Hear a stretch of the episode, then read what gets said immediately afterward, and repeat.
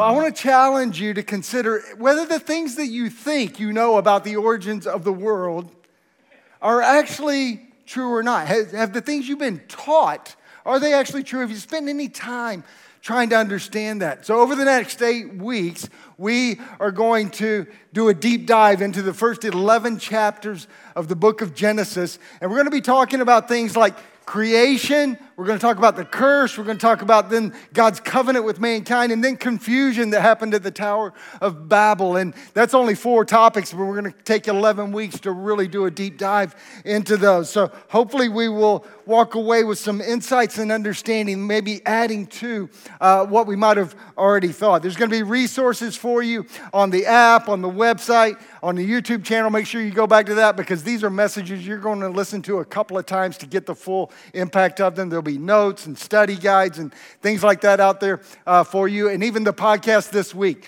uh, kicked us off uh, on this topic. So avail yourselves to that. So I hope that you are ready to be learners over the next few weeks. Are you ready for that? You ready for us to jump in right now today? All right, we're going to jump right in. Genesis chapter 1 and verse 1 says this It says, In the beginning, God. And I thought about stopping there and spending the next 11 weeks right there because we could. But it says, In the beginning, God created the heavens and the earth. Right away, the first words of Scripture give us evidence.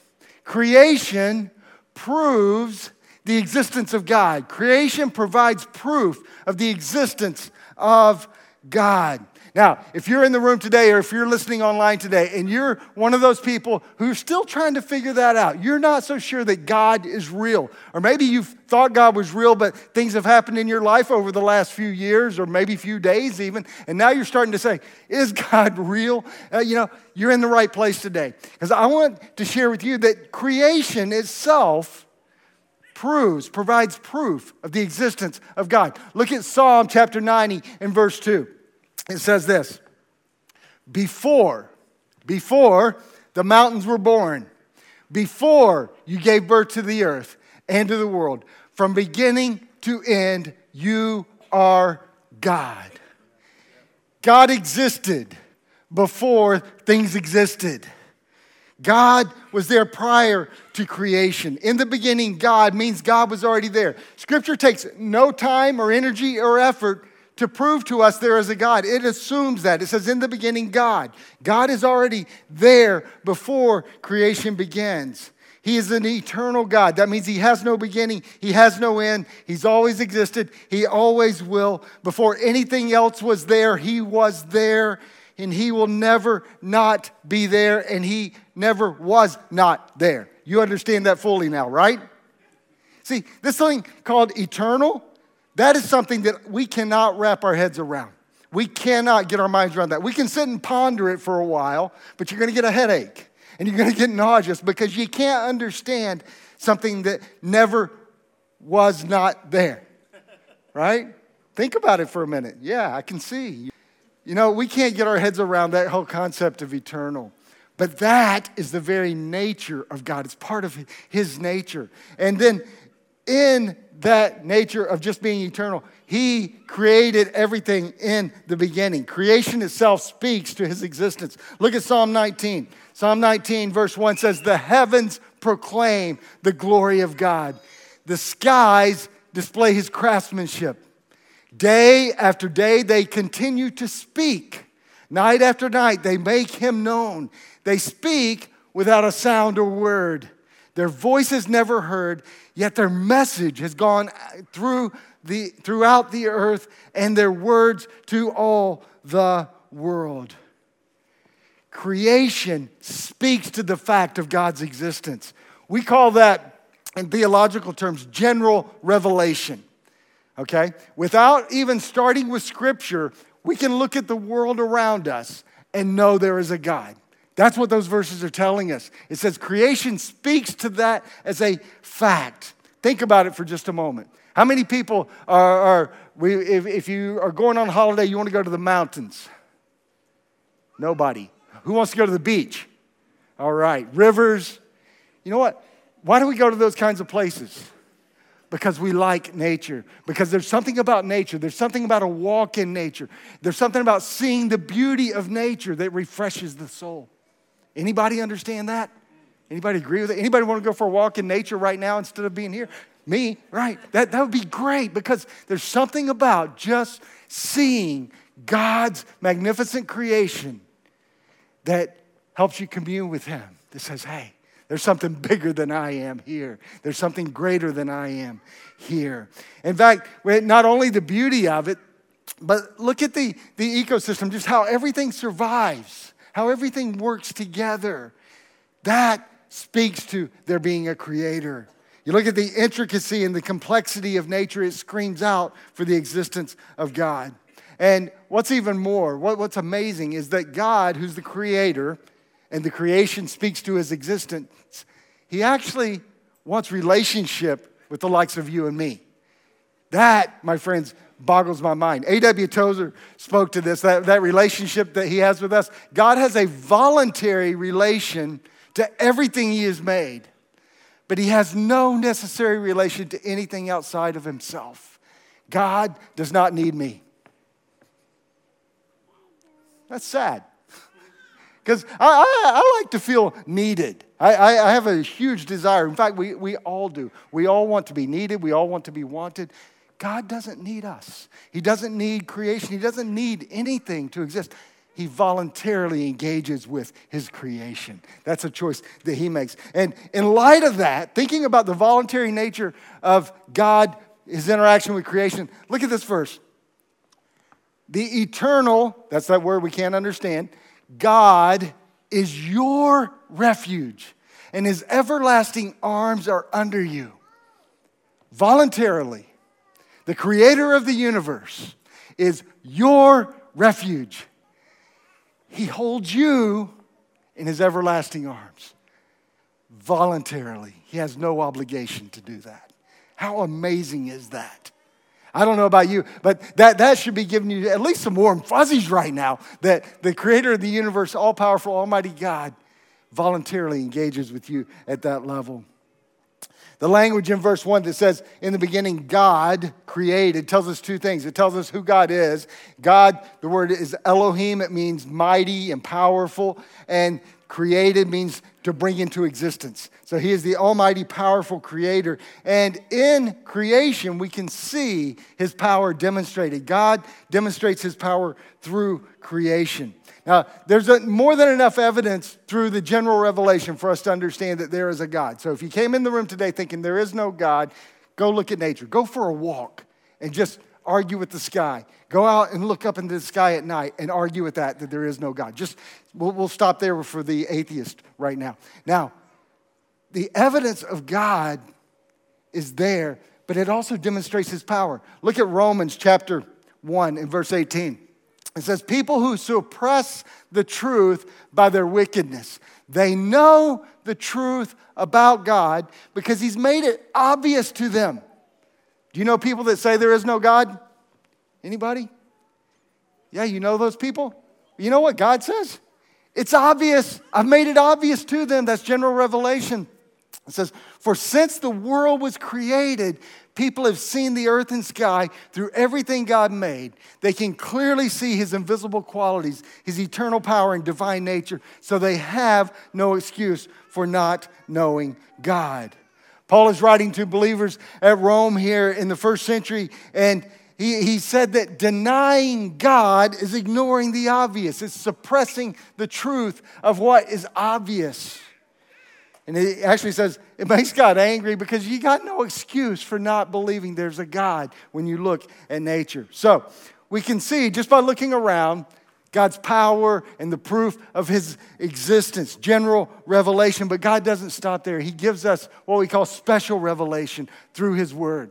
I don't know about you, but a lot of people, that if you're not a Bible person, most people know the beginning of the Bible, Genesis, the first chapter or two, and they are interested in the end of the Bible, Revelation. But I want to ask you when's the last time you actually read Genesis chapter 1, the creation account? Yeah, might have been a while. We're going to do that for you right now. Put your eyes to the screen and listen in.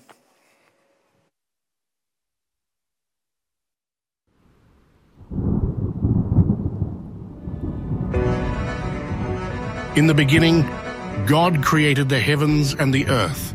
The earth was formless and empty, and darkness covered the deep waters. And the Spirit of God was hovering over the surface of the waters. Then God said, Let there be light. And there was light. And God saw that the light was good. Then he separated the light from the darkness. God called the light day, and the darkness night. And evening passed, and morning came, marking the first day. Then God said, Let there be a space between the waters, to separate the waters of the heavens from the waters of the earth. And that is what happened.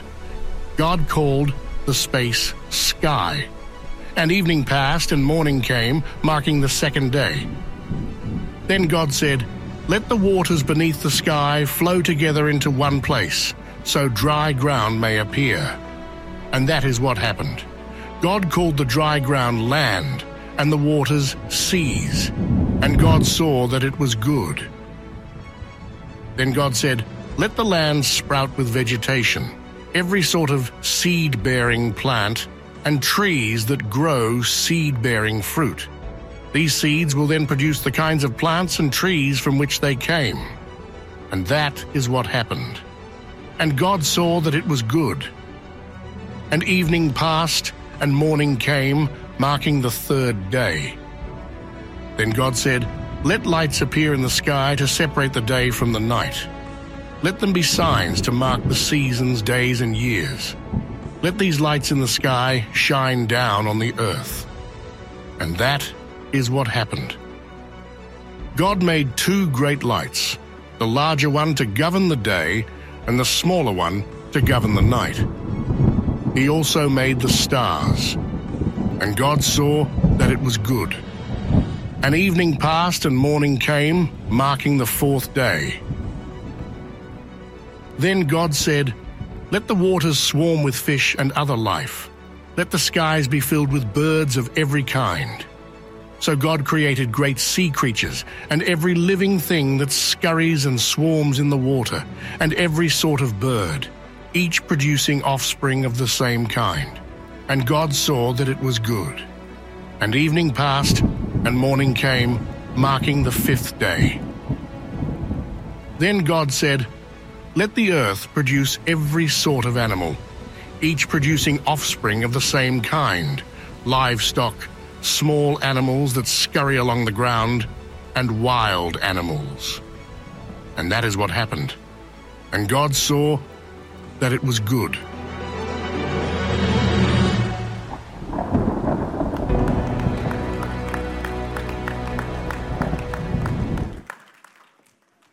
Probably haven't read it exactly like that before, have you? So it's very impacting. And thanks again to our tech team who uh, put that together for me uh, this week. Really appreciate their efforts. But you know, what you just heard read and followed along with has become very controversial over the last couple of hundred years. Genesis chapter 1 is a massive topic of debate. There are those who, first of all, don't accept the proof of the existence of God that we just talked about. And they would completely discount the account of creation because for them, God doesn't exist. Those are uh, atheists. And to explain uh, the existence of everything, they lean into what is known as the theory of evolution. And the theory of evolution is actually many different theories because there's too many unanswered questions that they can't all uh, agree uh, on. But essentially, it believes that everything we see is the result of some type of cosmic randomness where elements came together and morphed over millions and billions of years and came up with what we have today. There are many questions that can't be answered uh, in those theories.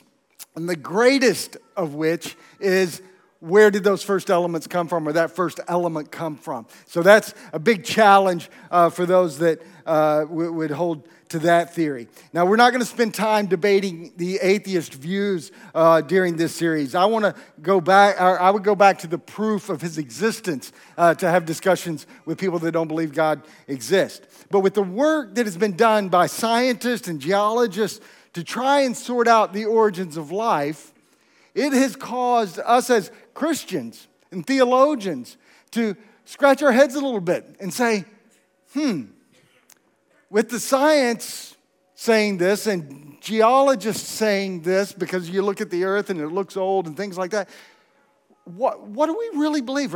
How can we marry the two together? That, that's where uh, a lot of people have gotten to uh, in Christianity today. People who truly love God and follow Jesus ask the question how do we marry these things together? So, the question that we really have to answer is how did God create?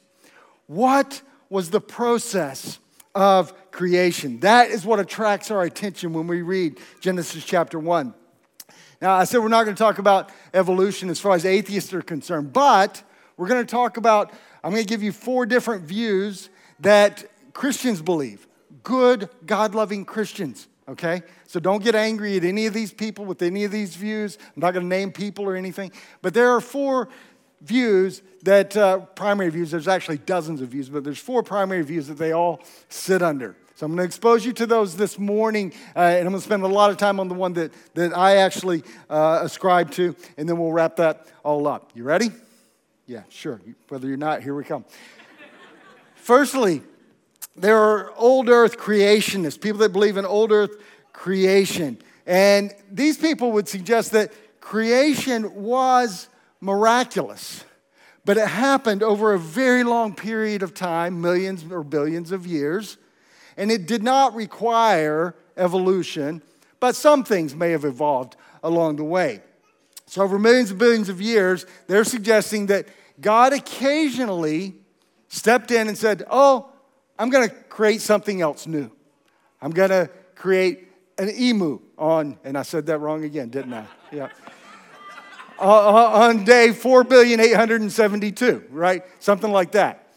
That's what old, uh, old earth creationism uh, kind of uh, believes. One of the, uh, oh, and here, here's a key element. They do believe that humans didn't evolve that our ancestors aren't apes, that we actually were created as human beings. Okay, so, so there's value in that. One of the biggest problems with old earth creationism is the fact that there were millions of years of death and decay and even extinction of animals before man was created. The reason that's a problem is because, according to Romans chapter 5 and verse 12, it says, through one man, that's Adam, sin entered into the world and death by sin. So if sin didn't enter the world until Adam was created, Adam and Eve, and then they sinned in the Garden of Eden, we'll get to that in a couple of weeks. If sin didn't enter the world to there, sin brought death and decay, then how do we account for extinction of animals and death and decay before Adam? So that's one of the challenges that uh, any of the views with old earth creation uh, would have. Another view that is, is common is called evolutionary creation, and this, uh, the old name for this would have been theistic evolution, which ascribes to the fact that God created the universe, but he did it by evolution. That God was in control, and he just said bang, and everything started, but it took millions and billions of years. Okay, so it's fairly simple. It's evolution with God starting it. Then there's the theory of intelligent design. Intelligent design is the idea that there are certain features of living systems that are best explained by saying, okay, there had to be a designer. This didn't just randomly happen rather, uh, from some undirected process. Now, that differs from a pure creationist standpoint in that they start with biology rather than the Bible.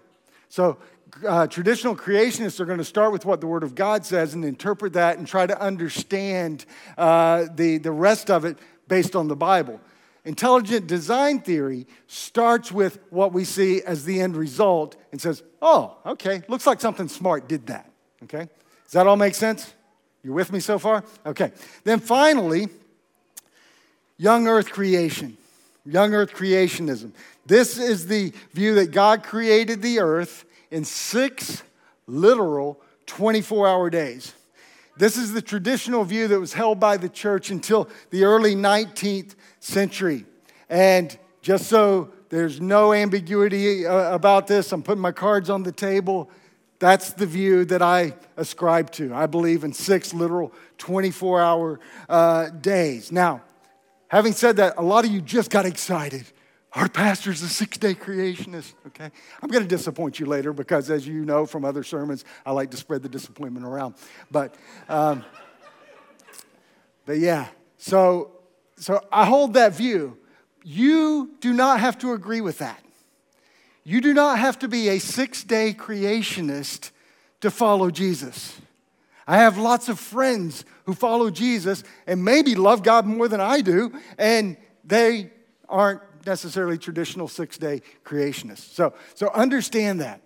So that's where I'm starting, though, and that's the one I'm going to explain to you uh, from Scripture today uh, how we can defend that view. But again, if you don't like that, hang on to the end because I got more stuff for you uh, at the end. So we start with Genesis chapter 1 and verse 3. It says, Then God said, Let there be light, and there was light. And God saw the light that it was good. Then he separated the light from the darkness. God called the light day, and the darkness night, marking the first day.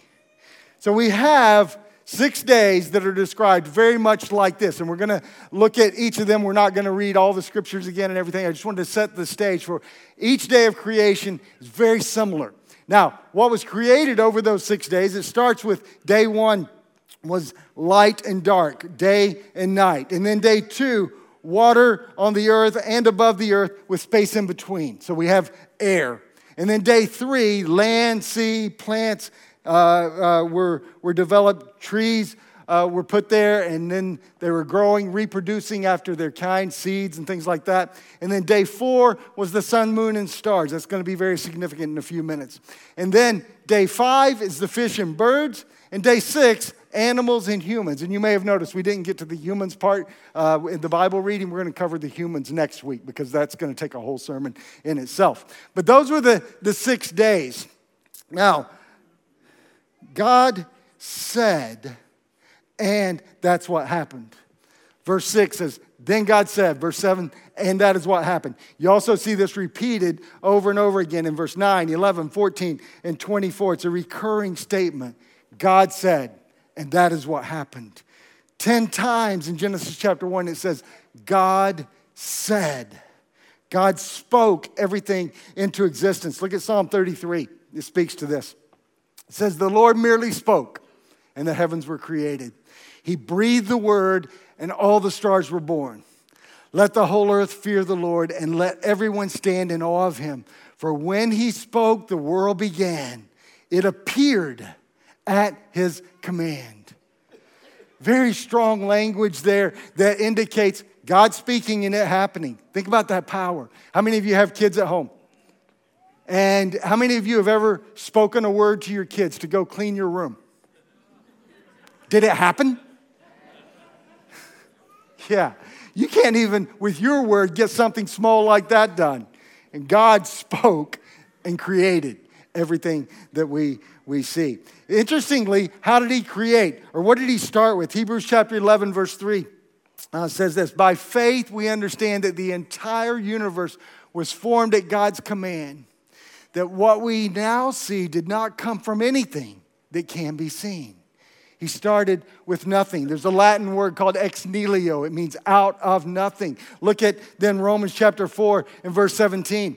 It says, Abraham believed in the God who brings the dead back to life and who creates new things out of nothing. So, friends, the premise here is that God spoke everything into existence, starting with nothing. I mentioned to you that the evolutionary theories, all of them, even the ones that Christians ascribe to, are going to struggle with this because they don't have that first element that they believe things began with. Those that are Christian views could say God created that element, by the way, so they do have some leg to stand on there. But another recurring phrase, other than the and God said and, it, and, and so it was, is this one. And evening passed and morning came, marking the first, second, third, fourth, fifth day, right? We just saw that uh, as the reading went on. Now, I believe that this provides sufficient proof for literal 24 hour days Now, some are going to argue that 2 Peter chapter 3, verse 8 says, The day is as a thousand years to the Lord. And it does. When it's talking about his patience and long suffering towards us, and not willing that any should perish or die, but that all should come to repentance. That's what that verse is actually talking about. And it does say, A thousand years is as a day. Here we have evening pass and morning comes. To me, that means that's a day. Evening and morning seems to indicate 24 hours.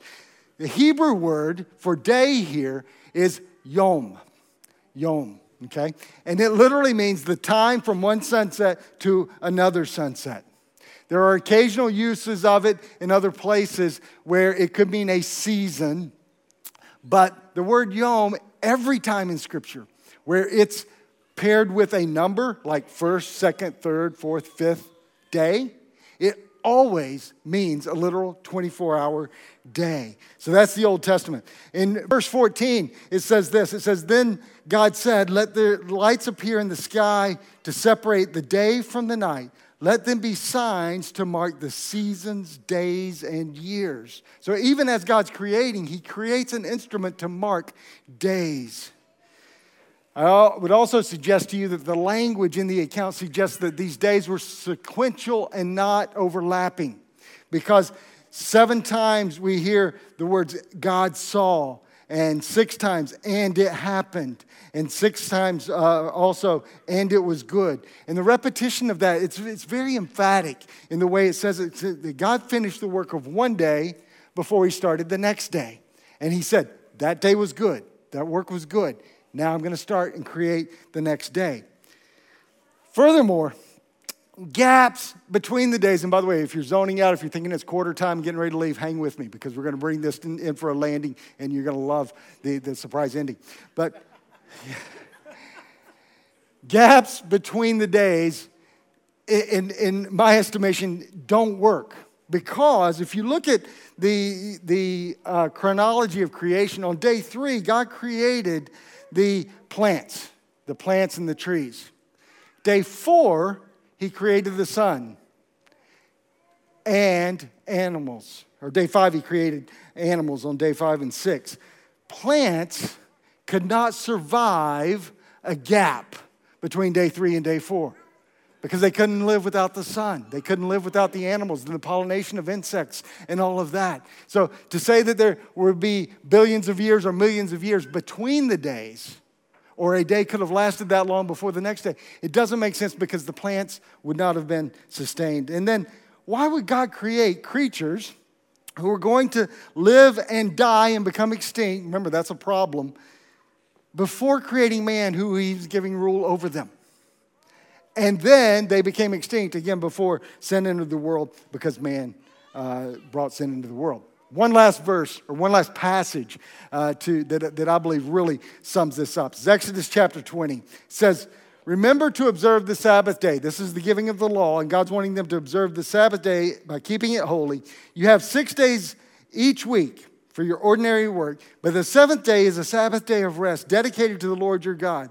On that day, no one in your household may do any work. This includes you or your sons and daughters, your male and female servants, your livestock, and any foreigners living among you. We might talk about Sabbathing a little bit next week. But look at this. For in six days the Lord made heavens, the heavens and the earth, the sea and everything in them. But on the seventh day he rested. That is why the Lord blessed the Sabbath day and set it apart as holy. So, in instructing his people, you and I included, that we need to take a break now and then, we need to have a day of rest each week, he used creation as the example. He said, That's the way I worked. That's the way I want you to work. I want you to work six days and then take a day off. It's very clear, very emphatic, and I believe that kind of ends the argument. So, from a straightforward uh, reading and understanding of Scripture, I believe six literal days makes absolute sense.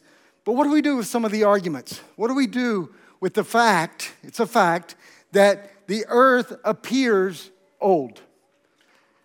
Six day people would say it's around six to 8,000 years old, the earth is. But science says the earth is millions or billions of years old. Why? Two reasons, I believe. One is that when God created, He created the earth with the appearance of age already. All right? It doesn't say that He created, He says He created out of nothing, but it, everything wasn't infantile when, when it started. It wasn't just seeds for the plants, it wasn't uh, just uh, uh, uh fetuses for people or, or, or uh, uh, animals and things like that. It was full grown people, and the earth was full grown. There's also, and we'll talk about this in I think week six, five or six, there was a global flood, which I actually believe really did happen. And that global flood caused everything to look different than what we see today. Those that believe in evolution, atheists especially, refuse to consider the creation account. They say that can't be considered when you're trying to do scientific study. We can't take that into account at all. In fact, there's a guy called James Hutton who's considered the father of modern geology, and he said this For the sake of revelation as well as of science, of truth in every form, the physical part of geological inquiry ought to be conducted as if the scriptures were not in existence. Okay? So they have to start with saying, we're not even going to consider the possibility that there was a six day creation. They have to start there and won't allow that even into the discussion. If we look at some of the uh, evidence around the world for an old earth, the fossils and the dating of all of that, many fossils, plants, and animals have been preserved in exquisite detail. And some, like worms and jellyfish, there are some of those that, that aren't even hard. They're still pliable, they're still soft.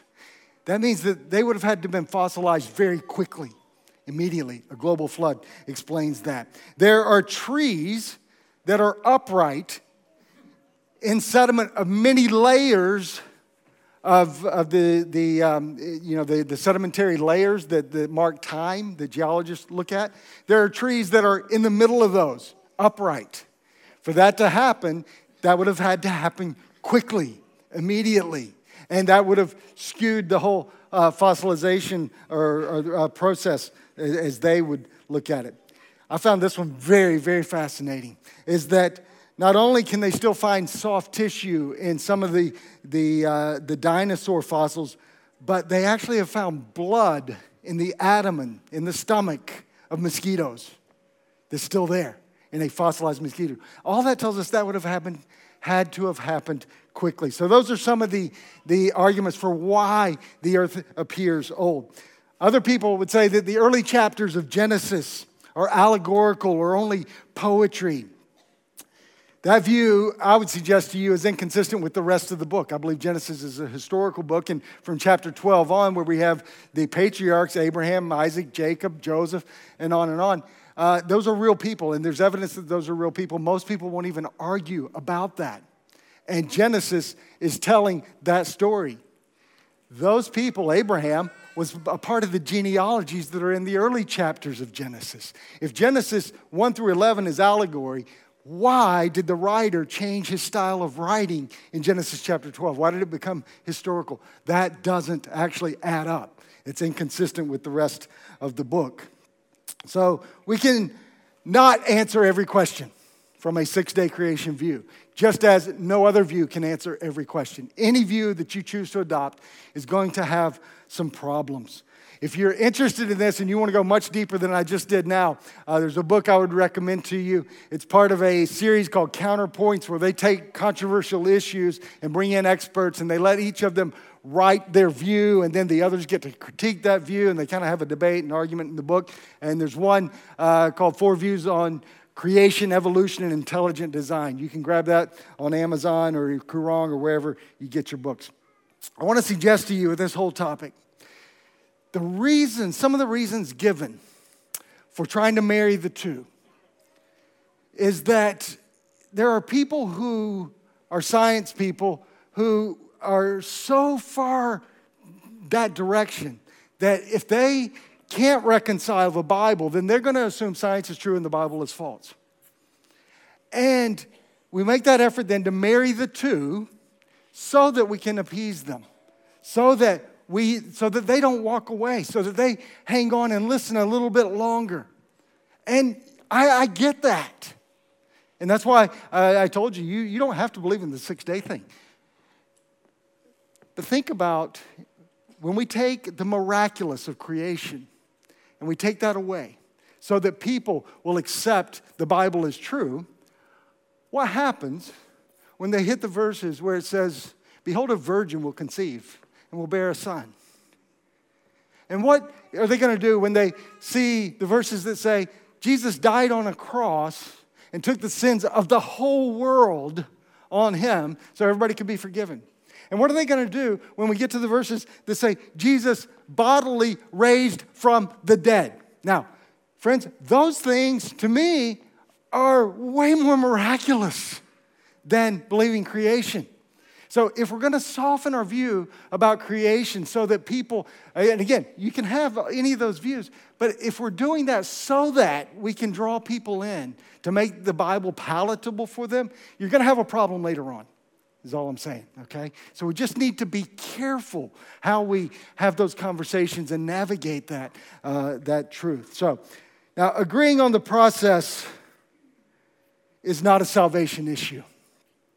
You do not have to own a six day creation view to be a follower of Jesus. But what is important is that you accept, however, is that He did it.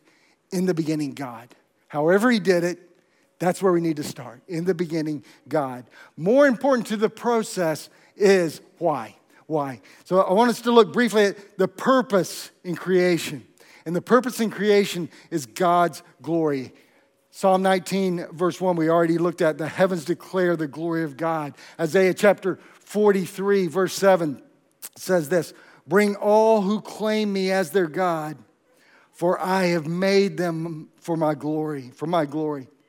It was I who created them.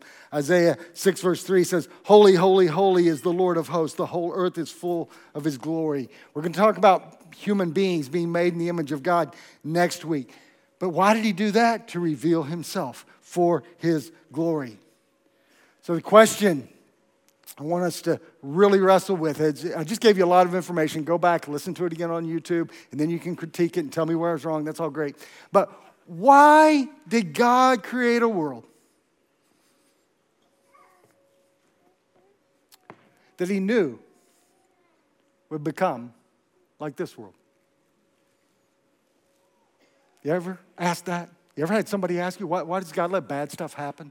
Why does He let sin in the world? Why does He let pain and suffering and all that? Why did God create a world that would become like this world? Why did He allow sin? Why did He create humans who He knew would sin? Can I suggest to you He did it for His glory? Look at Ephesians chapter 1.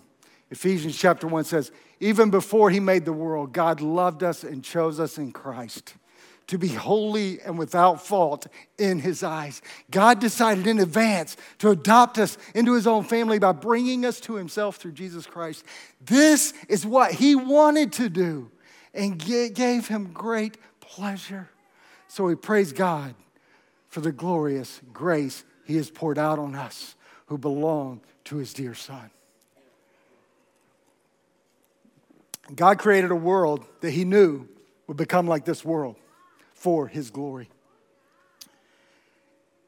He knew it would become a crazy, messed up world filled with broken people like you and like me and like you guys online.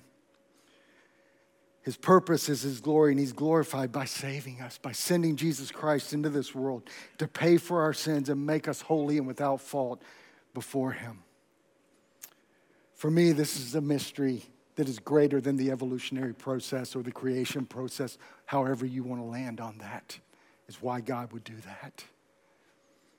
One verse that we didn't talk about in Genesis chapter 1, verse 2 says, The earth was formless and empty, and darkness covered the deep waters, and the Spirit of God was hovering over the surface of the waters. Something we don't know is why God chose to start with something that was formless and empty. He chose to start his creative, work with a massive chaos that was dark and formless. But into that, he spoke. And he brought order out of chaos and beauty and fullness out of emptiness. And you know what? He can do that in your life today. He can do that in your life. He can do that in your life. The same God who created the universe can do that in the lives of all who will let him. Today, maybe you've never taken that step of acknowledge him as your creator, the one who made you, loves you, wants a relationship with you, the one who, even though you and I are born sinners, sent his son Jesus to die for those sins, to bring us into relationship with him. That was his plan, his design, because that's what he wanted, and it brought him great pleasure. Today, if that's you, you can bring God glory by saying yes to Jesus. By acknowledging that you're a sinner, most of us don't have too much trouble with that, and saying, Yeah, I can see there's, a, there's something bigger than me, that's God. And if He loves me and He sent Jesus to die for me, I'm going to say yes to Jesus. That will bring Him great glory. And it's as simple as that. You can just say a short little prayer, five word prayer says, Jesus, I give you my life. Jesus, I give you my life. If that's you today, I'd invite you, even now, while you're sitting there, say that right where you're sitting. Just say, Jesus, I give you my life. And you bring God glory, the God who created. Maybe you're already a follower of Jesus and your life has lots of hurt and mess and chaos. I want to encourage you that the God, the self existent God, who didn't need us, who has a voluntary relationship with creation, who is powerful enough to create the world and the universe, can make order out of chaos, can bring healing and hope into your life. He did everything else just by speaking. He's powerful enough to take care of the things going on inside of you right now and inside of me right now. I want to encourage you this week, consider the Creator. Go take a walk. Just go take a walk and look around and see what you come up with. See where you land on the God who is the creator that wants a relationship with you. Father, thank you so much for your word. And Lord, while it can be controversial, it's, uh, it's because of our finiteness. Lord, we don't pretend to have all the answers. But we look at the answers you do give us and we praise you and we glorify you because you are the creator, however you chose to do it. And we thank you for that. And now, Lord, I just pray that as we go into uh, this final song, you'll be stirring our hearts and helping us to come to grips with who you are and how we respond to that. And Lord, help us to be obedient in that space. In Jesus' name, amen.